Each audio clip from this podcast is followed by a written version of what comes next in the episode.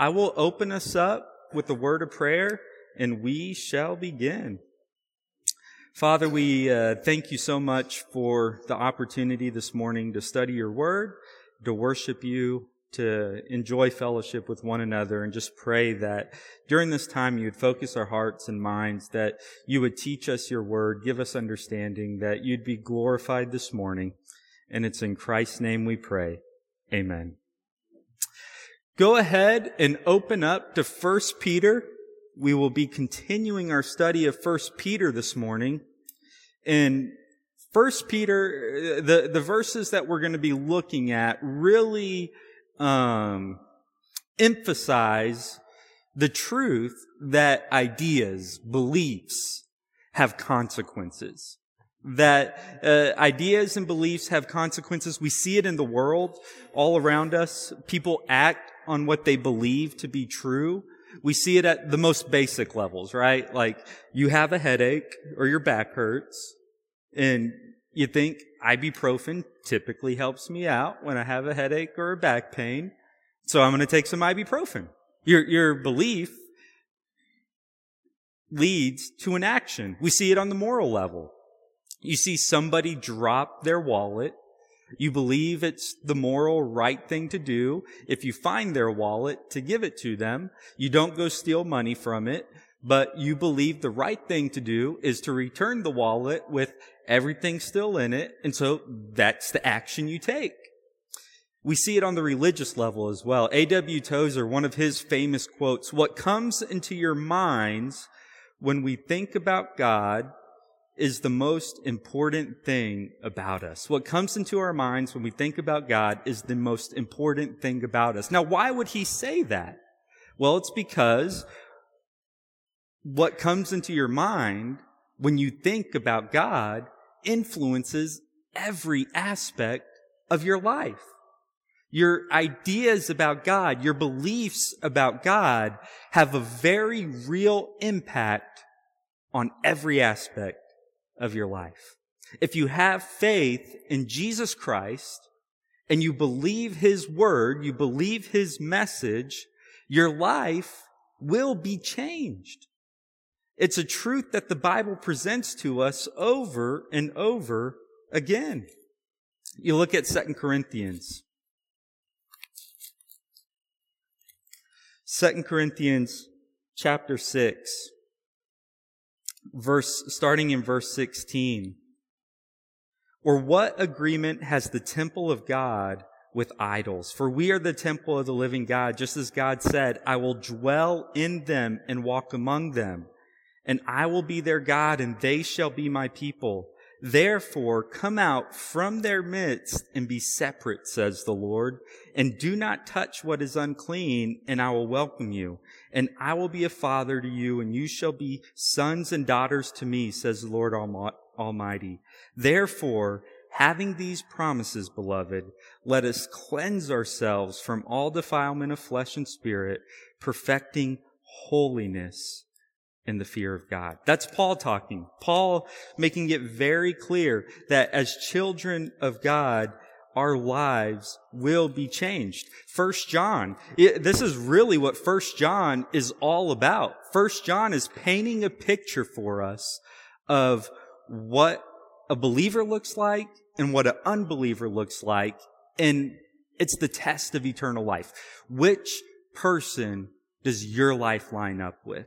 The picture of a believer or an unbeliever. 1 John chapter 3 verses 2 and 3. Beloved, now we are children of God and it has not appeared as yet what we will be. We know that when he appears, we will be like him because we will see him just as he is.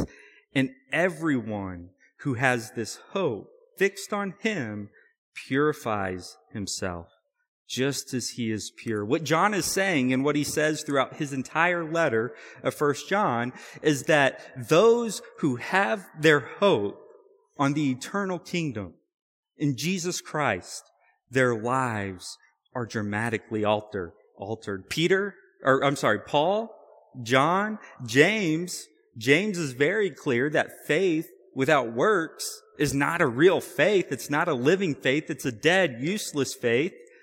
So Paul, John, James, and then Hebrews. Whoever wrote Hebrews, we don't know. But Hebrews chapter 11, go read through it. They call it the Hall of Fame of Faith, right?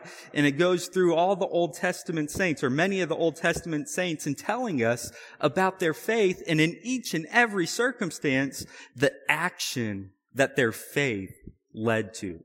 From, from um, Abel to Abraham, all throughout the list, these people had faith, and because of their faith, their lives were changed and took action. It's the theme that we see throughout scripture. Faith in Christ, faith in God, that relationship with God changes your life. Peter joins that chorus this morning. First Peter, the first 12 verses have been about the glorious salvation that we have been called to.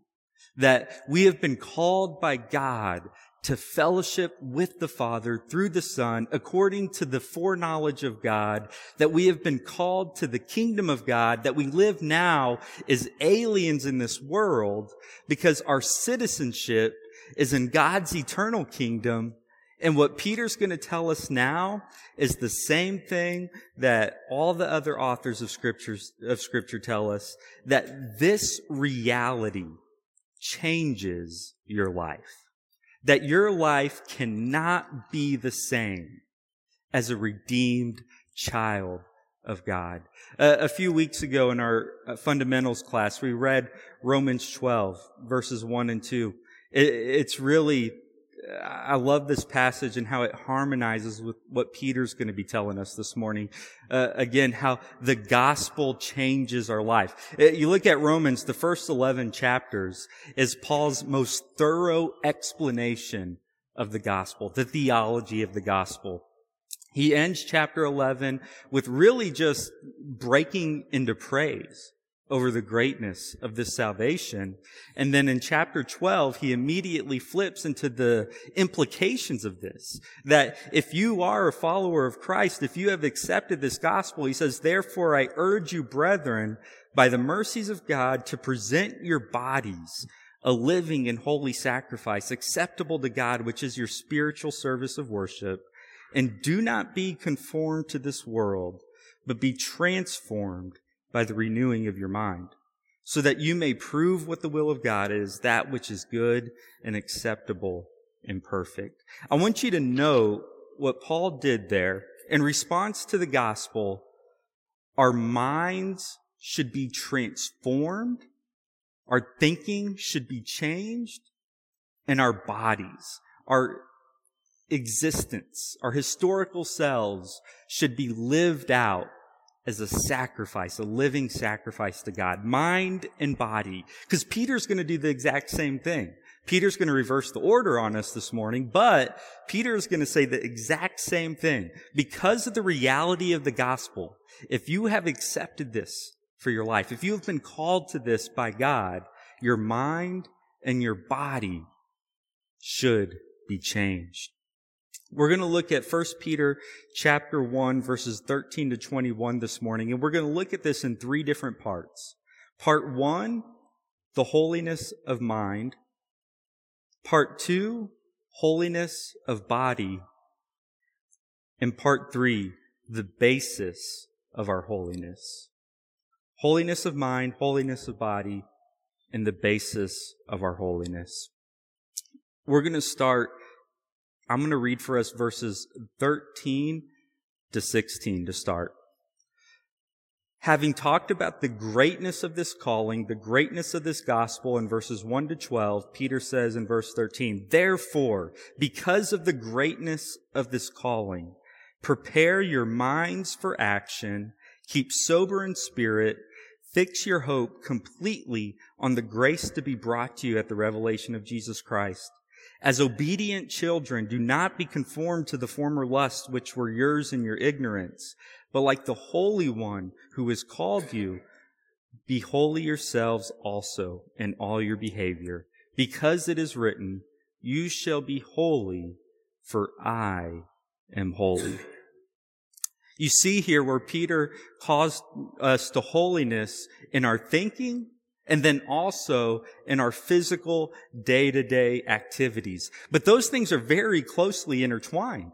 What we'll see when we get to the body part is that your actions that you live out are driven by what's inside your heart. So he starts first in part one with the holiness of mind in verse 13. Therefore, prepare your minds for action. Keep sober in spirit.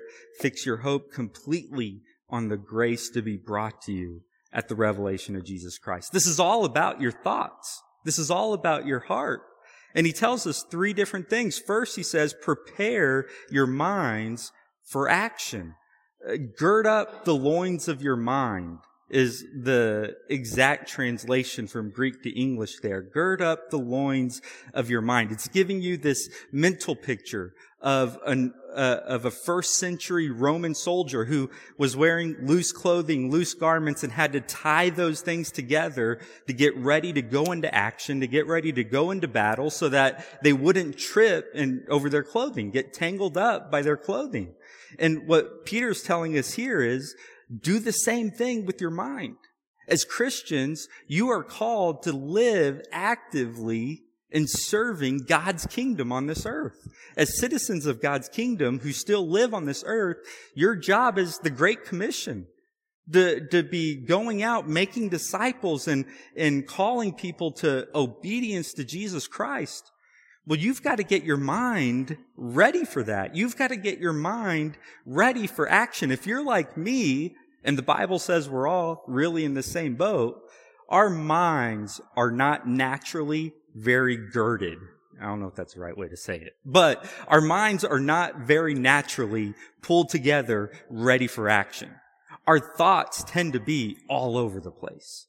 Our priorities in life tend to be all over the place. And on top of that, we are constantly bombarded with worldly thinking. We are constantly b- bombarded with information from the world, philosophies from the world that are not godly that are not biblical, that are not correct. And so because of this, our minds are just not going to naturally be informed of the truths of God, of the things that we need to know to be serving Him. So what I really see Peter saying here when he says prepare your minds for action, it's get your mind informed with the things of God.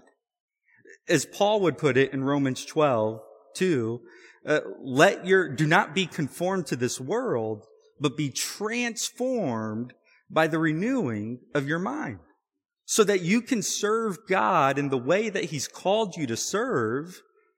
You're going to have to retrain your brain from worldly ways of thinking. You're going to have to pull your thoughts together because by nature we think like the world.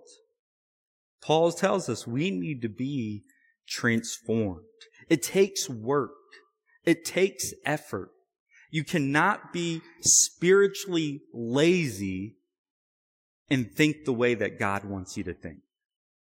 It is going to take a day to day battle of you saying, you know, when I wake up in the morning, I'm going to seek the truth of God. How hard, how hard do you have to try to get worldly ways of thinking put into your mind? Do you have to try hard?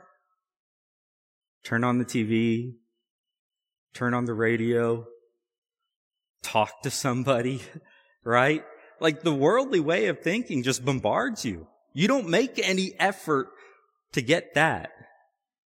It takes discipline, effort, intentionality to wake up in the morning and say, you know, I don't want to be conformed to this world.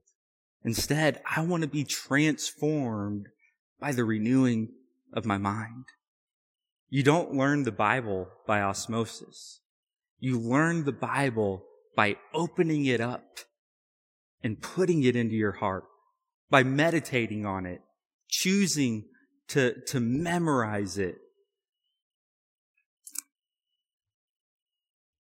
But here's the thing. God promises you that if you will do that, if you will apply yourself to His Word, He will transform you by it. Because if you're a follower of Christ, how did you become a follower of Christ? By the Holy Spirit giving you life. By the Holy Spirit coming inside of you and dwelling within you. Uh, you, as Paul puts it in 1 Corinthians 2.16, if you are a believer of Christ, the mind of Christ dwells within you as the Holy Spirit. If you're a follower of Christ, Christ's Spirit dwells within you. And so when you have the mind of Christ within you, and then you open up the Word of Christ, that is where the Holy Spirit transforms you and promises to transform you. The high priestly prayer, John 17, 17, Jesus prays to the Father, Father, sanctify them with your truth. Your word is the truth. Again, 1 Corinthians 2.16, the spirit, the mind of Christ dwells within you. Colossians 3.16, let the word of Christ dwell in you richly. As believers, we have absolutely no excuse for being conformed to this world. We have absolutely no excuse for not rejoicing in and taking advantage of the fact that the Holy Spirit dwells within us and promises if we will open His Word and apply our hearts to it, He will transform us by it. It is the greatest gift that we are so prone to ignore. But what Peter is saying in 1 Peter 13 is, therefore, because of this great election that you've been called to, therefore, because of this, prepare your minds for action. Apply yourself to this, this renewal of your mind because if you've been called by Christ, you've been called to serve Him. And in order to serve Him, you have to prepare your mind for action, inform it. He goes on and I think saying essentially to live out what you know, inform yourself, inform your mind, and then live it out. Keep sober in spirit. Uh, don't be intoxicated with the things of this world. Don't love the things of this world, the philosophies of this world. Instead, keep sober in spirit. Keep focused on what you know as children of God, the truths that God teaches you, the truths that God transforms you with.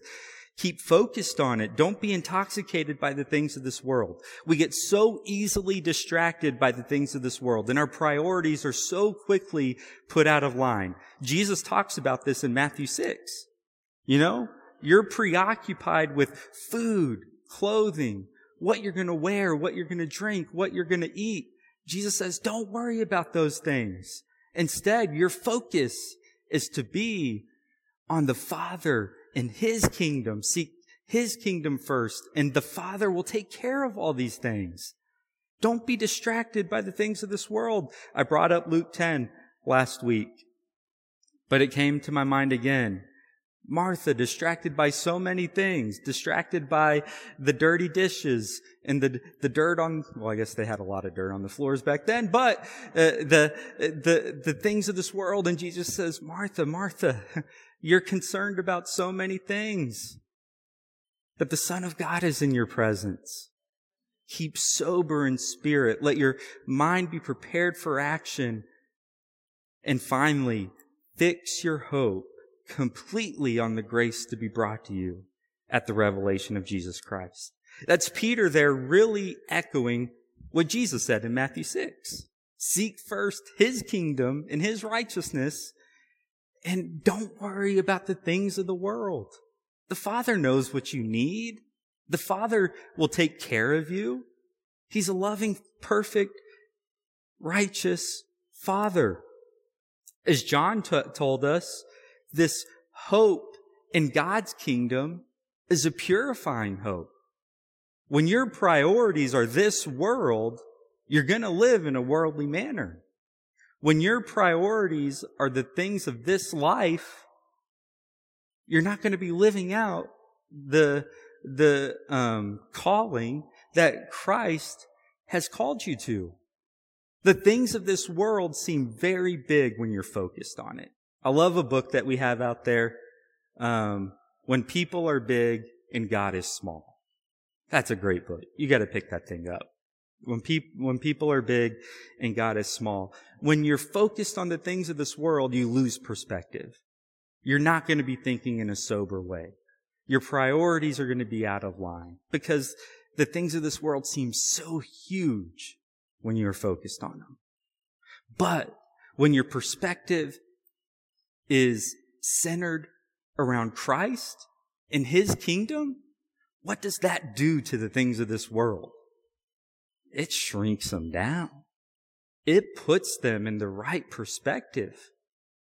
What, think of any number of years you could live on this earth. Up against the horizon of eternity, it's a blip. It's a blip.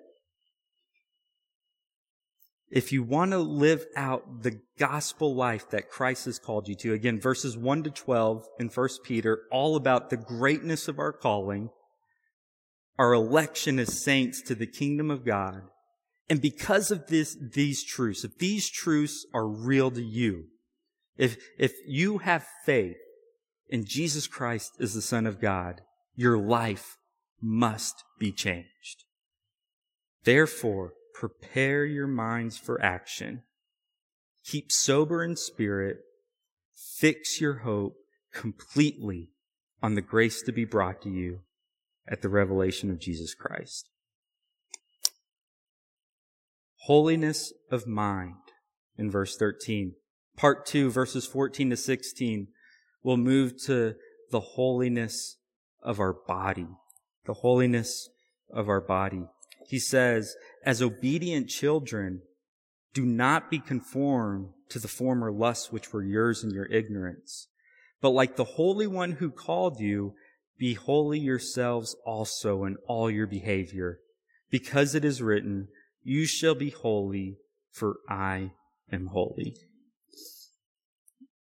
Peter and Paul here are right in step with each other. This is exactly what Paul also told us our response to the gospel should be.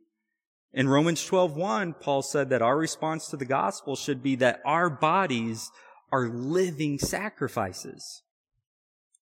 Here, Peter calls us in the same way to holiness in our bodies, our actions. Our, our outward actions must reflect the inward reality of what has happened in our lives. That we have been changed. You look at Ephesians chapter 2, verses 1 to 4, verses 1 to 3 are all about how you were enemies of God. You were spiritually dead. But God, in His love, has made you alive. Your life has been changed. Your life has been altered. And when Paul in Romans 12:1 talks about our, our bodies as living sacrifices, that means every aspect of our existence has now been set apart for the purpose of serving God. Is there such thing as a partial sacrifice? That doesn't even make sense. There is no thing, such thing as a partial sacrifice. You look at the Old Testament system, they didn't wound a goat. They didn't injure a goat as part of the sacrifice. No, they killed it. It was 100%. There's no half dead sacrifice. It's full. And that's the picture of the, our lives that have now been sanctified, whole, made holy, set apart for the purpose of serving God. It's 100%. That means that your work, your relationships, your marriage, your parenting, your school, any aspect of your existence is now called to not be conformed, as Peter puts it, to lusts that were ours in our ignorance, but they're called to holiness, to being set apart for the purpose of worshiping and serving God. And this holiness, that's what holiness is about, is being separate, being set apart. Remember what we read from 2 Corinthians at the beginning when God called the nation of Israel, He called them out from the other nations to be separate, set apart as His people. That's what holiness is. So, holiness from the very beginning, Paul, Peter here in verse 16 quotes Leviticus 19:2. When God called his people, and in Leviticus, he's given them his law, he says, You shall be holy, for I am holy. Does Jesus lower this standard in any way? Absolutely not. Instead, Jesus reinforces this. If you look at the Sermon on the Mount, Matthew 5 48, Jesus tells them, You are to be perfect as your Father in heaven is perfect.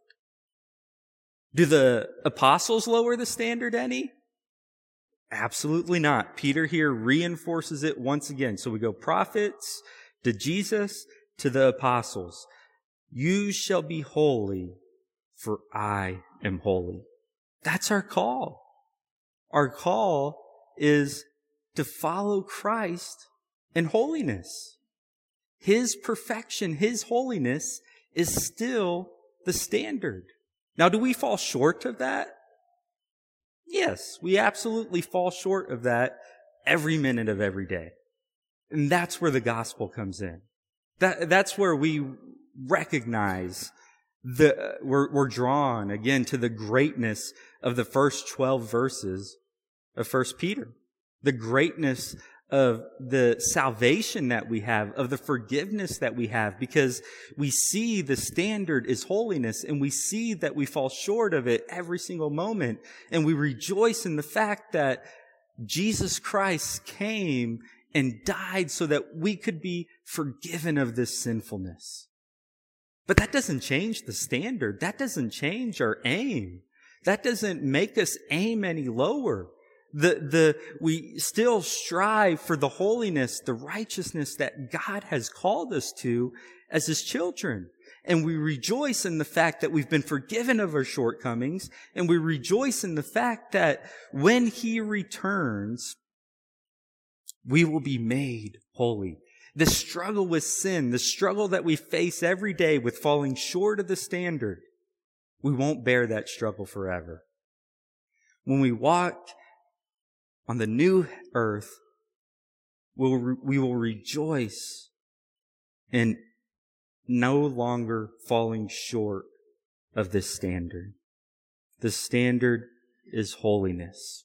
And our lives now as followers of Christ should reflect, should bear fruit to what has changed inside of us. I'm going to read a few passages for you here. Mark 7, you can flip if you want or just listen either way, but um, Mark 7, 20 to 23. Jesus here is talking about how our, our lives should reflect the inward reality of the change that God has made in us. Jesus says, that which proceeds out of man, that is what defiles the man. For from within, out of the heart of men, proceed the evil thoughts, fornications, thefts, murders, adulteries, deeds of coveting and wickedness, as well as deceit, sensuality, envy, slander, pride, and foolishness. All these evil things proceed out of the heart of man, from within man. 1 Corinthians 6.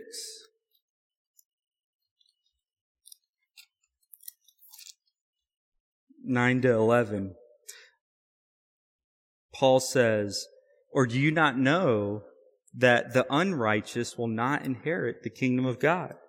Do not be deceived. Neither fornicators, nor idolaters, nor adulterers, nor effeminate, nor homosexuals, nor thieves, nor covetous, nor drunkards, nor revilers, nor swindlers will inherit the kingdom of God. Such were some of you, but you were washed, but you were sanctified, but you were justified in the name of the Lord Jesus Christ and in the Spirit of our God. The New Testament is so clear to us that the gospel changes your life. That this idea that many people have that you simply have to say, Hey, I believe in Jesus. I, I trust him for the forgiveness of my sins. And then you can go and live just any way you want. No, that's 100% foreign to anything the New Testament says about the gospel. The New Testament says that faith in Christ is accompanied by repentance. And that with this repentance comes a changed life and a fruitful life with fruits of the Spirit, love, joy, peace, patience, kindness, not the fruits of a dead life. First John, this is really the whole premise of the full letter of First John, that a life renewed by Jesus Christ is a changed life. And once again, like I mentioned earlier, uh, you'll learn that the theme of First John is the test for eternal life because what he does is he gives us a picture. Here's what a believer looks like, and here's what an unbeliever looks like. Now, which one are you? First John 5, 3 and 4, he says, This is the love of God, that we keep his commandments, and his commandments are not burdensome. For whatever is born of God overcomes the world, and this is the victory that has overcome the world our faith. If you have faith in Christ, his commandments are not burdensome. It's the spirit within you that produces this yearning for holiness and obedience. What's burdensome to you is your sin. And because of that, you rejoice in the gospel. You rejoice in the salvation and the forgiveness you have for this sin. And you rejoice in the fact that one day that burden will be lifted. Peter calls us in verses 13 through 16, because of the gospel, because of this election that he's been talking about, be holy in your mind, be holy in your body. And those two things go hand in hand. And then in verses 17 to 21, he gives us the basis for our holiness. The basis for our holiness. He says, if you address as Father, the one who impartially judges according to each one's work, conduct yourselves in fear during the time of your stay on earth, knowing that you were not redeemed with perishable things like silver or gold from your futile way of life inherited from your forefathers, but with precious blood, as of a lamb unblemished and spotless, the blood of Christ. For he was foreknown before the foundation of the world, but has appeared in these last times for the sake of you, who through him are believers in God, who raised him from the dead and gave him glory, so that your faith and hope are in God. Now, this passage, there's so much, so much theology in there. And if Dusty was teaching through First Peter, you know he would probably spend like a month and a half on those verses right there. Because there's just so much you can untangle, so much you can pull out about uh, our Father, about Jesus Christ, about the Trinity's role in our salvation. But here, this morning as we're looking at the, this full passage, verses 13 to 21, what Peter is doing here is telling us that the basis for this holiness that we've been called to is this inestimable value that we have been purchased with in Jesus Christ. Verse 17 is really a linking verse here, making sure that we link this command for holiness in verses 13 to 14 with the basis of our holiness, the redemption we have in Jesus Christ. That if we address God as our Father, we should live this holy life because of what we have been redeemed through to our Father. Uh, the, the focus on 18 to 21 here is just really our redemption that we are owned by God. Through the redemption that we have in Christ, God owns us. We are his slave. Did you know everybody is a slave? Everybody. Everybody is either a slave to sin or they're a slave to God. There's no two, uh, there's no other options. Uh, you look at Romans chapter 6. In Romans chapter 6, starting in verse 12, Paul says, Therefore, do not let sin reign in your mortal body so that you obey its lusts. And do not go on presenting the members of your body to sin as instruments of unrighteousness, but present yourselves to God as those alive from the dead and your members as instruments of righteousness to God. For sin shall not be master over you, for you are not under law, but under grace. What then? Shall we sin because we are not under law, but under grace? May it never be.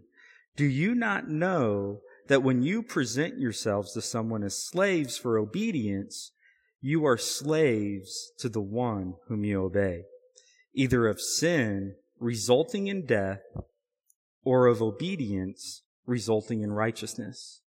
But thanks be to God that though you were slaves of sin, you became obedient from the heart to that form of teaching to which you were committed and have been free, having been freed from sin, you became slaves of righteousness. There's only two options as human beings. You can be a slave to sin, leading to death, or you can be a slave to God, to righteousness, leading to salvation. If you're in Christ, before you became a slave to God, you were a slave to sin. But you have been redeemed with something that is infinitely valuable and infinitely powerful. Peter tells us in 1 Peter chapter 1 that we have been redeemed not with silver or gold, there's nothing more valuable throughout the course of human history than silver or gold. Can you name one thing throughout the course of human history that has been more, I don't know how long Bitcoin will last, but gold, I mean, you go thousands of years back. Like, if we're talking about humanity, silver or gold, that's where it's at. What Peter is saying here is you think of the absolute most valuable thing you can think of. Let your mind roam free. And what you have been purchased by is much, much more valuable. You have been purchased by the precious blood of Christ. Lamb unblemished and spotless. That's the power through which you have been purchased. That's the power that holds you securely in Jesus Christ. And aren't you so grateful that with all the uncertainty of this world, all the uncertainty you have to wrestle with, that your redemption is guaranteed. There's nothing more powerful that God could have purchased you with. Now that you have been pur- purchased, remember who you are owned by. You are no longer slaves to sin. You are no longer slaves to this world, slaves to yourself. You are slaves to God.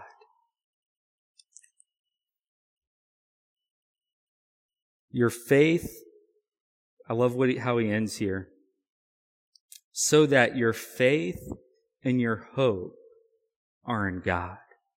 When you step back and you look at the big picture of your salvation and your redemption, you just take into consideration what all of Peter has told us so far. You realize that from beginning to end, your salvation is a work of God. From beginning to end. You were called and elected, chosen before time by God. And yet, this redemption that he had planned for you was purchased through his one and only son, through the God man, Jesus Christ, 100% man, yet 100% God. And then when it came time for you to be born again and ushered into spiritual life, it was by the Spirit of God. And when you are finally perfected and glorified for eternity, it'll be when Jesus Christ, again, the Son of God, returns. There is no place for you to glorify yourself. There's no place for the glory of man in this salvation. Your faith and your hope are in God, and all glory goes to Him. If you believe these things to be true, your life must be changed. I grew up being taught that your life didn't have to change and that you could call yourself a Christian and as long as you called yourself a Christian, you were a Christian, whether you live like it or not. I was always so confused though when I'd open up the Bible as a teenager and read through it. I'd be so confused because I'd read Jesus and Paul and Peter and think, you know, these guys, they really talk with certainty about your life being changed. How can that be so? Like, why am I being taught in one place that, at church, that, you know, your life doesn't have to be changed? You can go do whatever you want. But then when I open up the Word of God, it seems to say something very different. I was so confused. And then I, I, I graduated high school, moved off, and started going to another church just on my own. And somebody introduced me to the sovereignty of God in my salvation. I was a believer. I just never, I mean, you know, when you're, even as a believer, if you're constantly taught bad things, you're going to probably not be thinking right. And when somebody introduced me to the sovereignty of God and the power at work in our salvation and our sanctification, it instantly all made sense. I was like, that is why Paul could tell the Philippians that I am confident that he who began a good work in you will complete it. It's not because Paul was so confident in the Philippians.